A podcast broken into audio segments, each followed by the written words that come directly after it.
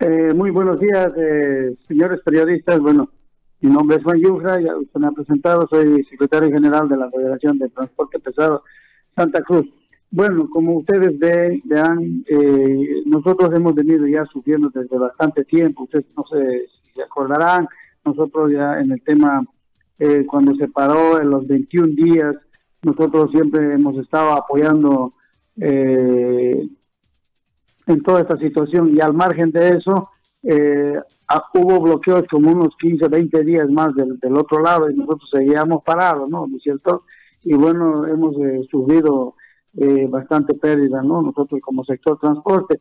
Y bueno, y ahora se ha venido la esta pandemia que es a nivel mundial, ¿no? No, no estamos juzgando a ningún gobierno, pero creemos nosotros de que hoy por hoy hemos estado acatando nosotros también, cuidándonos, cuidándole eh, con barbijos, con gel y, entrando a las fábricas. Usted se debe acordar de que nosotros como sector transporte ya venimos arrastrando estas pérdidas y ahora con esto seguimos subiendo. Entonces nosotros como sector pedimos a las autoridades de gobierno donde puedan flexibilizar. Ojo, no estamos diciendo que se levante la cuarentena, ¿no? O sea, que haya medidas de seguridad. Por ejemplo, le voy a explicar un poquito. Nosotros para entrar a una fábrica o a un almacén, para poder ingresar a cargar eh, alguna mercadería o algún algún alguna carga que se pueda transportar, nosotros nos fumigamos o, bien las empresas nos fumigan personalmente a nosotros, lo fumigan al camión y entramos así a cargar.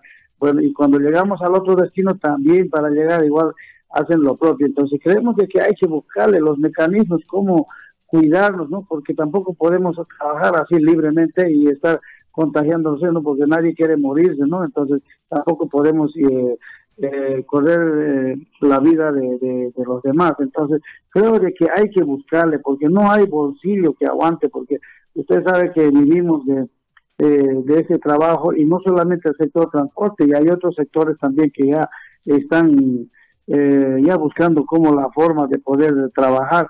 Por ejemplo, yo le voy a decir de que eh, va a haber un momento dado donde no va a haber ni militares ni policías que puedan retenerlo al, pueblo. Entonces, eso va a ser vergonzoso, donde el pueblo ya no va a querer acercarse. Entonces, creemos de que hay que buscarle mecanismos, formas de cómo podemos seguir cuidándonos y darle instructiva a la, misma población, porque eh, esto se va a venir más, porque ya hemos aguantado más de dos meses y esto se viene peor. Entonces, eso es lo que nos está preocupando. Nosotros tenemos también transportistas que eh, están parados en distintos lugares de, eh, de las ciudades, no están pudiendo trabajar, entonces eh, el tema de la exportación, de la importación, no está como se debería trabajar, ¿no? Entonces, por eso es que esto, usted sabe que esta es una cadena que si nosotros también trabajamos, manejamos, también hay otra gente que se mueve detrás de nosotros, ¿no? Entonces, eso es lo que nosotros queremos como darle un mensaje a nuestras autoridades de gobierno que pueda flexibilizar eh, la cuarentena, ¿no? Ahora, eh, ¿ustedes cómo han planteado esta, esta cuestión? Es decir, eh, ustedes van a asumir dentro del planteo que le hacen para poder empezar a reactivarse ¿Van a asumir los costos de bioseguridad? Van ¿qué, ¿Cuál es el protocolo que ustedes le, pueden plantear como alternativa para entrar en discusión? Nosotros ya estamos trabajando, así como usted acaba de decir, nosotros en nuestros camiones tenemos eh, todos los equipos, guantes, todo para podernos cuidar. Y bueno, como le comentaba, nosotros para entrar a cargar a un lugar también entramos con toda la seguridad, ¿no? Porque las empresas también hacen lo propio por querer cuidar también su integridad y lo propio hacemos nosotros eh, en, la, eh, en el momento que tenemos que descargar, hacemos eso, porque tenemos que cuidarnos, y tenemos que seguir cuidando también a los demás. Eh, el tema es que también la, la presidenta, las autoridades del gobierno ya, ya, ya puedan liberar las fronteras. Claro, yo no estoy diciendo que hay que levantar la cuarentena, sino ahí en las fronteras especialmente tiene que haber control. Yo quiero comentarle algo. Aquí harto se ha cuestionado. Nosotros nos hemos topado en las trancas con algunos policías.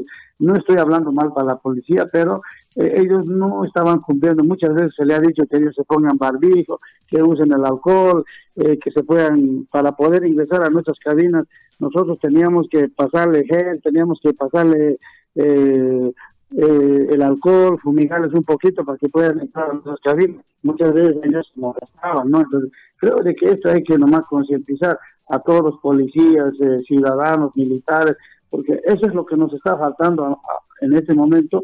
No hay, no hay conciencia, le puedo decir, ni ni de la misma policía. Eso se le ha reclamado, se le ha dicho a nosotros en la tranca.